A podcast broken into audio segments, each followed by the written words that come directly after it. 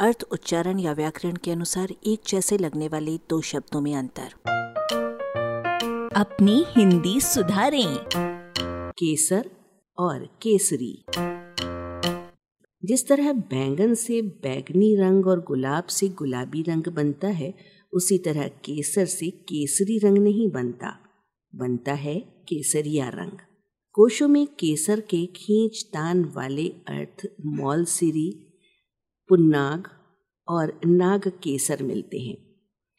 इन सब में समानता ये है कि एक तो ये पेड़ सदाबहार हैं, दूसरे इनके फूल सुगंधित होते हैं। मौलसिरी की लकड़ी अंदर से लाल और चिकनी फर्नीचर बनाने के योग्य होती है। पुन्नाग की लकड़ी रेल की पटरी आदि बनाने के काम आती है और नाग केसर सफ़ेद फूलों और बहुत कड़ी लकड़ी वाला पेड़ होता है। केसर का एक अर्थ कुमकुम भी लिखा मिलता है, पर कुमकुम का अर्थ रोली भी है। केसर का अर्थ हींग भी दिया है। हद हो गई। जिस किसी चीज़ में तीव्र गंध हुई, वही केसर हो गई। नकली केसर से बचिए। असली केसर इन सबसे भिन्न है। उसका सही मतलब है अरबी में ज़ाफ़रान और अंग्रेज़ी में सैफरन।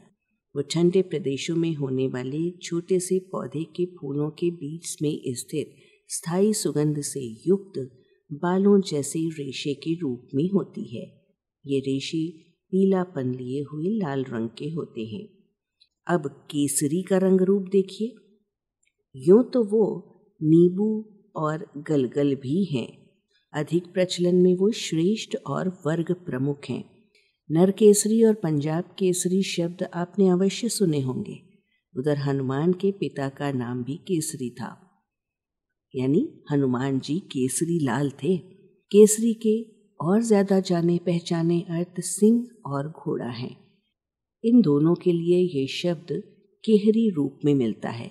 यहाँ केसरी और केसर एक दूसरे के बहुत निकट आ जाते हैं, क्योंकि केसर का अर्थ सिंह और घोड़े की गर्दन के बाल यानी अयाल भी हैं।